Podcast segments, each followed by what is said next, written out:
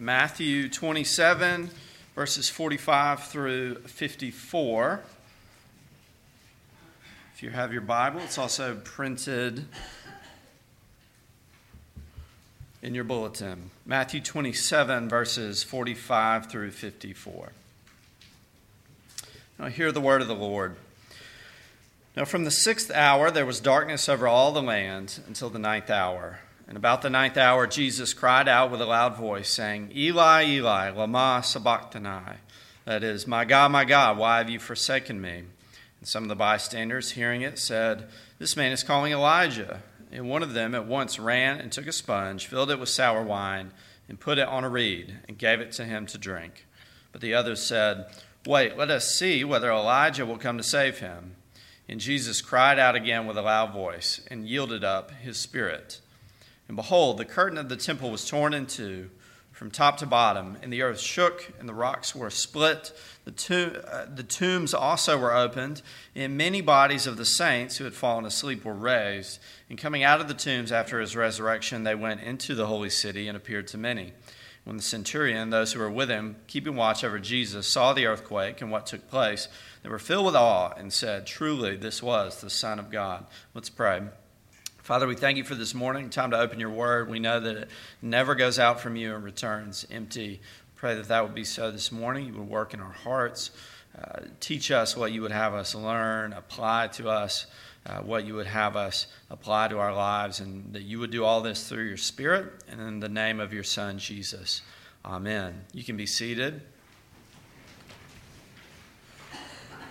Well, I am sure that you have been treated to a a veritable buffet of preachers and topics recently, so I hope to continue uh, in that great line of men.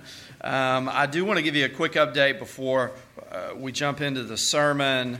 Um, RUF has kicked off for the year and has is going really well. Um, it's going especially well at Hendrix, where I have a great group of uh, seniors, some folks that I met right when I moved to Conway. So, really excited about them and uh, also some, some freshmen that I have met at UCA and our freshman Bible study there. So, you can be praying for those two things and a quick uh, family update. My wife, Christina, and I, uh, you may or may not have known, had our second child, a little girl. Uh, her name is Rosie in May, and so she's great. She's four months old, and um, to go along with our two and a half year old son, Weldon, who we had right after we moved here to, uh, to Conway. One last thing that I'm really uh, excited about and thankful for God's work in, uh, we had our first uh, ever student from UCA Hendrix um, pledge membership. Uh, join Christ Church Conway as a member, and he is also going to be baptized in the next couple weeks. So he had been a believer for a while, uh, but uh, to see one of our students coming into the church, becoming a part of the local church, um, a part of the PCA uh, and being baptized uh, into the body of Christ is, is really exciting and uh, I think a, a, great testament to uh, the ministry that we're doing there in Conway. So uh, thank you all for your prayers and support as always. And um, we're going to hop in. So, Matthew uh, 27 I am 30 years old, and one of the things from my childhood that I would not have pegged to make a comeback is Transformers. Now, I don't know if you've seen any of these movies. Uh, I think I saw maybe one of them that came out a while ago. Uh, but Transformers is this multi billion dollar uh, movie franchise uh, that was actually a show when, when I was a kid. And uh, there were these little cars. I remember my brother and I had. They were plastic uh, little toys, and they would uh, turn into robots, and then they would turn back into cars and back into robots, depending on what you were doing with them. And the theme song to the show, I remember, said. It said, Autobots wage their battle to destroy the evil forces of the Decepticons. So, uh, this was a pretty intense children's show, I think. It, it was serious business. my brother and I would sing the little jingle Transformers, robots in disguise. Transformers, more than meets the eye. There was a robot voice that went along with it, but I won't do that this morning. Uh, why did the Transformers make a comeback 20 years later? I don't really know. Uh, I'm not positive, but I have a suspicion that it's because we are fascinated when a small, disarming, insignificant, weak person somehow rises up and defeats the bad guys and the forces of evil. I mean, how many movies, how many shows, how many books have you seen that are just that? A hero overcoming insurmountable odds to conquer evil. That is why, in my opinion, the gospel story of Jesus Christ is the greatest story ever told. Because it is that, but it is real. It is that, but it is ultimate. The ultimate meta narrative, archetypal hero conquers evil story. That is what salvation means, incidentally. Uh, it means to be delivered from evil. So that even Transformers is actually a salvation story with robots providing the deliverance. But in Jesus, we have something far better. We have the story, the one that is echoed down through the centuries, is still changing lives, is still a global force though it may not feel like it uh, here in, in our country, in our cultural moment right now. Uh, but it is the same story that is exploding in Africa and Asia as we speak the story of the God man coming down to rescue his people from the bonds of sin and death, the greatest story ever told. Now, I have a very uh, particular view of people uh, that I want to get to here in just a few minutes, but uh, I, I, I think that the story and, and its importance really hinges on a very uh, simple, insignificant sentence. Uh, seemingly, there in Matthew 27, verse 50, it says, And Jesus cried out again with a loud voice and yielded up his spirit. I don't know if that sounds like the world changing. Uh, it doesn't sound like much to me. But if we look a little bit closer, it says that he yielded up his spirit. In other words, that the hero of this greatest story ever told is the only person to ever choose to give up his life. That's not the same thing as, as, suicide. The rest of the world, everyone who has ever lived, has had it taken away from them. But Jesus, internally, when he wanted to, when he, he knew it was time, chose to give up his spirit because he was the Son of God and he had power over death. We love it when there is more than meets the eye, and it has never been more true than in this moment. In this moment, when the sound of uh, Jesus' last breath was the sound of the world changing. So, how does it apply to us? Why does it matter? Well, my specific view of people and how they work, I think it's from the Bible, uh, but part of that view is that we are all think, feel, do creatures, right? Uh, we have logical thoughts, we have gut emotions, we have uh, active actions, and those three things make up us. They make up who we are. I actually think that there's something uh, beneath and behind that, uh, even, even more so, and it's what Scripture calls the heart. Um, but for now, think, feel, do. Uh, I think that those three things are sort of like Simon Says buttons, or the you remember the game Simon? It was a circle. It had these uh, three or four buttons. They were red, green, blue, yellow. I don't know if they still make that game or not, but um, they would light up in a pattern, and you had to uh, duplicate the pattern. And if you couldn't, then you lost. But I think that Scripture is a little bit like that. Sometimes it pushes our feel button. So think the Psalms. Sometimes it pushes our do button. So think uh, the Ten Commandments or some of Paul's exhortations. Uh, today, I think, is a, a think button kind of day. Uh, because it says that Jesus cried out with a loud voice from the cross and died. In our cultural moment where we live, that is probably not even news. let alone good news, right? I mean, most people that we come into contact with uh, know uh, that there was a man, 30 ish AD, named Jesus who died on the cross. Uh, even the most radical of scholars believe that uh, there was a man named Jesus who died. And for most people that we come into contact with, they know that Christians believe that his death on the cross was for our sins, but I am interested in what is in the middle there. I'm interested in how the physical death of Jesus Christ on the cross 2,000 years ago can apply to us in our spiritual condition here today. And that's what I want to think about this morning. The Apostle Paul acknowledges that this is a great mystery right? Um, it takes, uh, to understand the significance of the cross, takes uh, something that we might call faith knowledge. In other words, it is spiritual in nature, it is beyond our natural comprehension. It has to do with what Paul calls in Ephesians the cosmic powers. That is, uh, the forces of good and evil in the heavenly places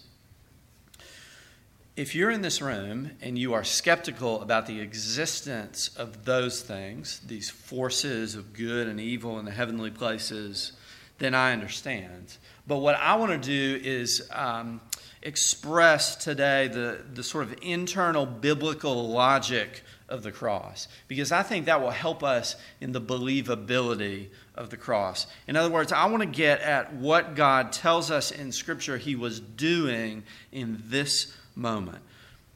Not what other people have said, uh, because we all have some of that uh, in us, but we don't want to grade the movie based on the trailer, right? We want to watch it in full. And by that I mean, I, I want to consider what God Himself says in His Word was being accomplished as Jesus hung on the cross and breathed His last.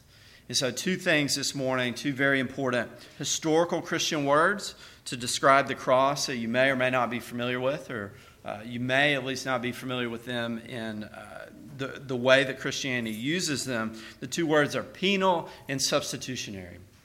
Uh, you can guess substitutionary has to do with someone taking the place of another.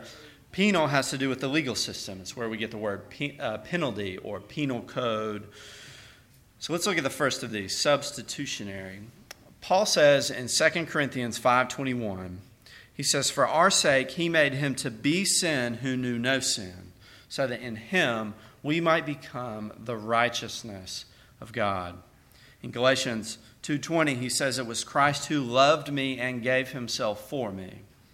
1 John 4:10 he loved us and sent his son to be the propitiation for our sins. Him for me. That is the logic of the cross. That Jesus didn't just die, but that he died with a purpose. He died for persons, he substituted himself for others on the cross. And we make substitutions all the time, right? Uh, we ask for maybe cheddar instead of American on our burger. We ask for a salad instead of a pizza because we're on a diet or we want to pretend we're on one for a meal or two. Uh, really, the whole service industry, if you think about it, is based on this idea of substitution. Uh, you go out to eat because you want someone else to cook and clean for you. You get your oil changed because you don't want to crawl into the car and do it yourself. Or you're like me and you have no idea of what's even underneath there. Um, but things get a little more complicated when we're dealing with people, right? Um, uh, when we're dealing with a stepmom or a stepdad, a new best friend over an old one, these are stickier situations. They're different. And what if, maybe for instance, you really want to be a better person? Or you want to make more money? Or you want to read your Bible? Or you want to get in shape? Those things are a sort of self substitution. Right? You want to substitute a better you for the one that you have. Uh, so I think the idea of substitution is not really foreign to us, but the hard thing, quite frankly, is that the cross tells us so clearly and so forcefully that we are not good enough. If we want to make more money or we want to get in shape, I think those things are sort of external substitutions. Uh, they get at who we are in some ways, but I think they're, they're a relatively low impact, right? They don't get at the core of who we are. But the cross on the other hand, is high impact in that it says something very negative about us internally and about who we are. In, in our culture, uh, that is anathema, right? Uh, we're supposed to be told that we're good enough and we're smart enough and that people like us. This is a product, of course, of the idea that it's all relative, that uh, morality, religion, ethics, pretty much everything is just like flavors of ice cream. Some people like chocolate and some people like vanilla, and it's all fine. Uh, I know a student, I feel like I've told this story here before, but I know a student who is so committed to the idea that everything is relative, that nothing is better than anything else, uh, that she said, she told me that reality is just whatever you make of it. And I responded, Is that a chair or is that an elephant? And she said, If you think that's an elephant, then that's an elephant. Now, uh, that is the far extremes of this, right? But if you take it to its logical conclusion, this idea of relativism, then that's where we get. Um, so we can give her credit for being consistent, at least. Uh, but Christianity says that Jesus had to die for us because we are real bad people. Like, not just that we uh, have fallen short uh, a little bit, that we don't quite measure up morally and spiritually, but that we are so wrong and so wrecked that someone had to die because of it that our choices, that our attitude, that our life has done real harm. In the Bible, that is the category of sin, right? Uh, John says that sin is lawlessness. It's breaking God's perfect law, and when we break God's law, we are accountable to Him as a lawgiver, and thus we are condemned by Him. I heard a theologian once answer the question, Why do bad things happen to good people? He said that only happened once, and he volunteered. What's he talking about? He's talking about the cross. Uh, he's, he's taking uh, the biblical understanding of sin very seriously and acknowledging that Jesus is really the only one who deserves the, the capital G label good.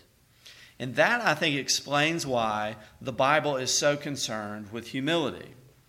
Now, why is it important to be humble? Well, I think being humble certainly makes us more likable. Humble people are uh, nicer to be around in general.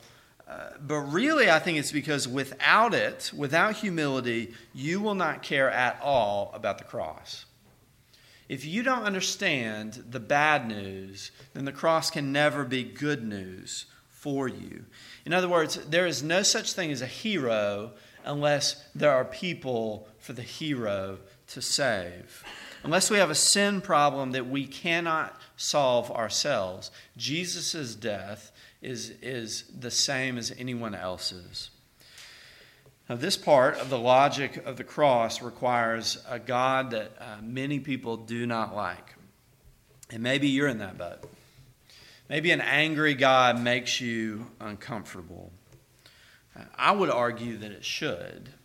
In fact, uh, people in Scripture, when they are confronted by God, when they come face to face with Him, they almost invariably fall down thinking that they are dead or thinking that they are dying. Uh, that is the intensity of the presence of God. So, an angry God is uncomfortable. But then again, so is someone hung by nails from a tree until they suffocate to death, right? Uh, this is violence. The Bible, the cross, the gospel is uncomfortable because life is uncomfortable. I know a student he told me uh, last week that when he was 12, this was here in Little Rock, uh, his mother's ex boyfriend broke into their house, pushed him out of the way as he was coming down the hallway, and gunned down his mother uh, in her bathroom, shot her four times. I want a God who hates, who will punish, who is actively opposed to that type of sin and evil and violence. And I'm not just going for shock value with that story. I'm just trying to say that if what Jesus has done is really going to be good news, then it has to meet the pain and the suffering of this world head on. It has to get down in the muck, in the mire of life and death and bad guys and evil, or it cannot help us. And if you think about it that way, then I'm convinced an angry God will make you less uncomfortable. Because deep down, we all want God to be angry at sin and sadness and sickness and wickedness and injustice. I love feel good worship music. I love celebration and encouragement and joy, and those things are real in the Christian life. Uh, but we can talk about that when we get to the resurrection because this is about something different. The cross is about the darker side of this world and about the darker side of us in particular.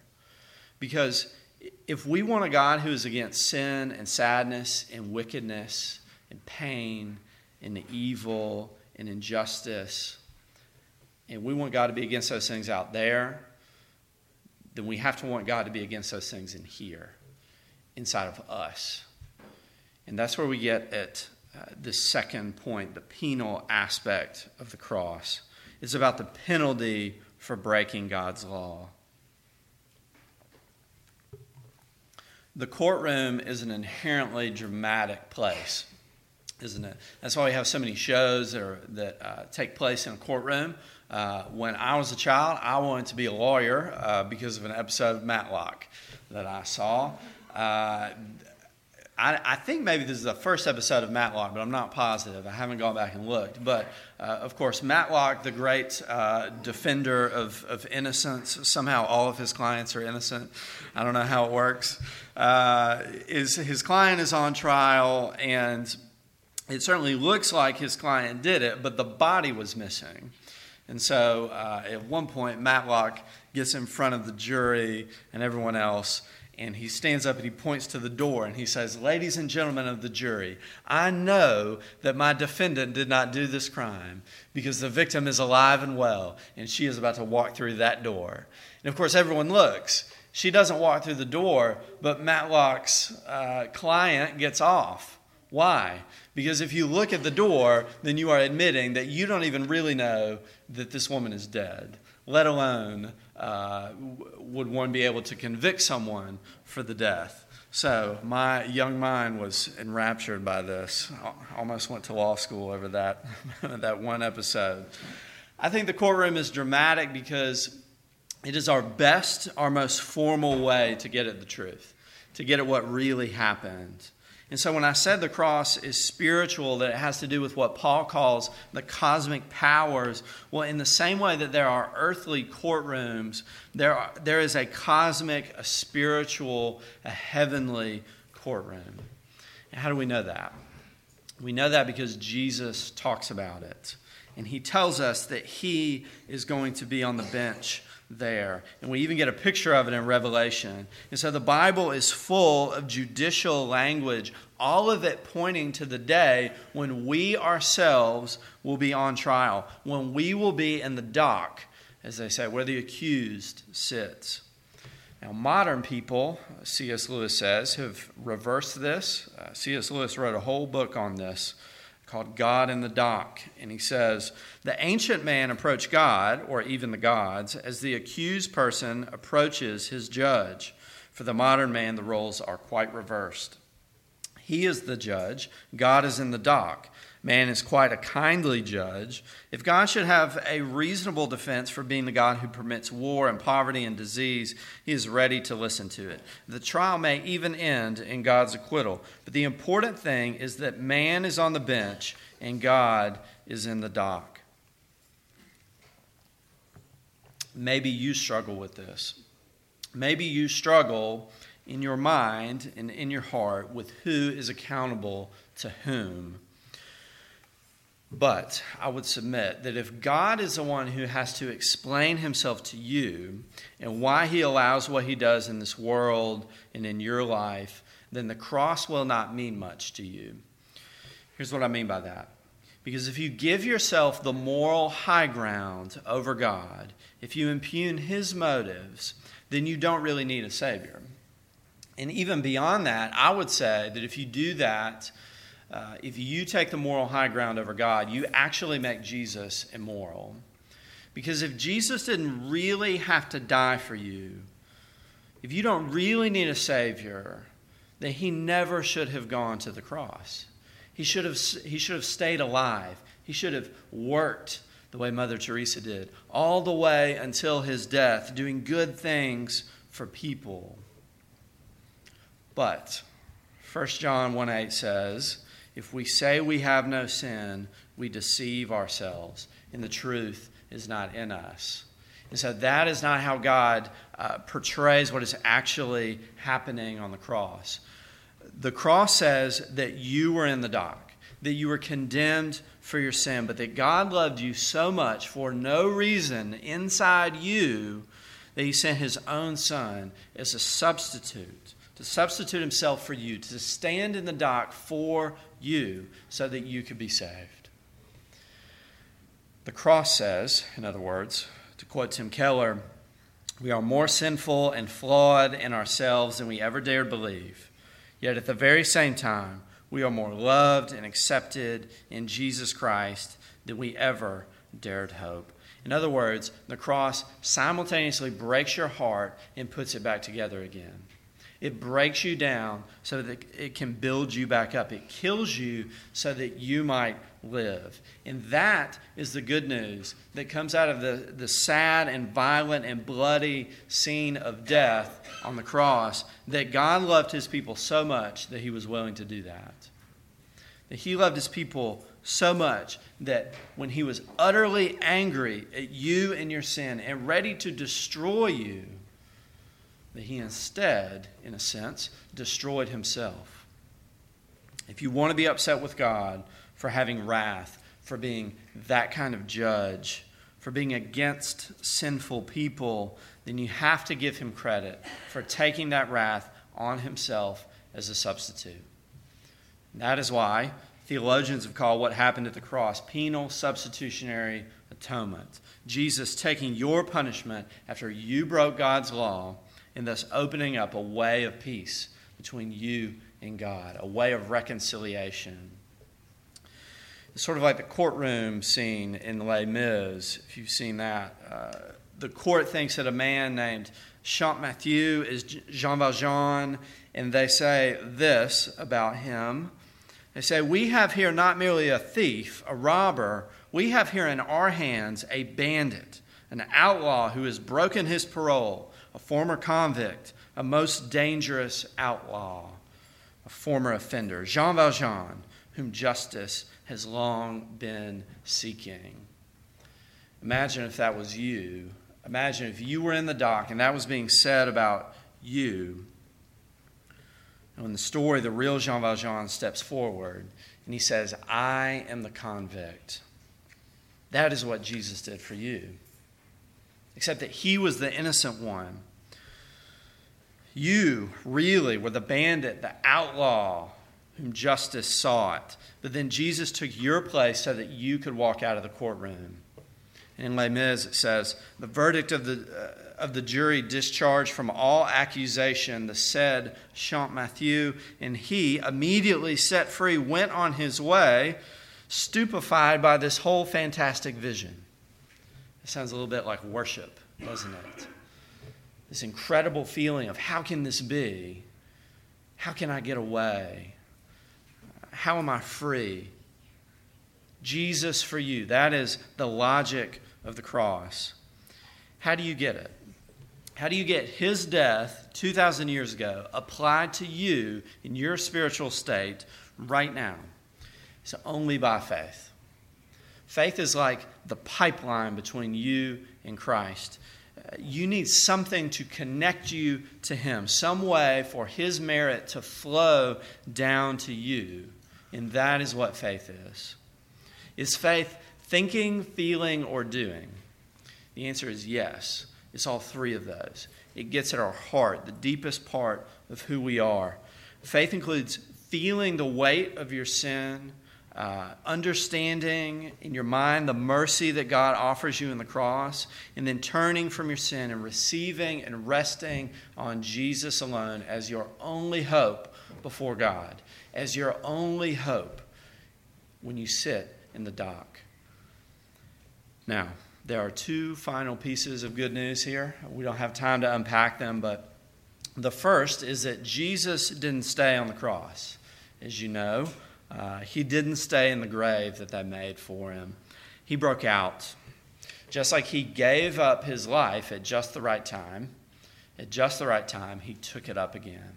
So that now Jesus is physically uh, at the right hand of the Father. He is loose, he is at large, we might say. The second piece of good news is that Jesus didn't just die for your sins. By faith, he actually gives you his record in return. Theologians call that double imputation. Very fancy. But it's just a biblical idea. We read 2 Corinthians 5 earlier to return to it. For our sake, he made him to be sin who knew no sin, so that in him we might become the righteousness of God. It's like, you know, imagine the pipeline of faith flowing both ways so that Jesus takes your sin and gives you in return his righteousness. Luther called it the great exchange. That is what happened on the cross. It was more than meets the eye. The God of this world took sin on himself in order that you, by faith, could walk out of God's courtroom not just free, but righteous as well. And all of that happens only by faith, by giving up our, our own project of, of salvation and looking to God, submitting to Him instead. Let me pray for us.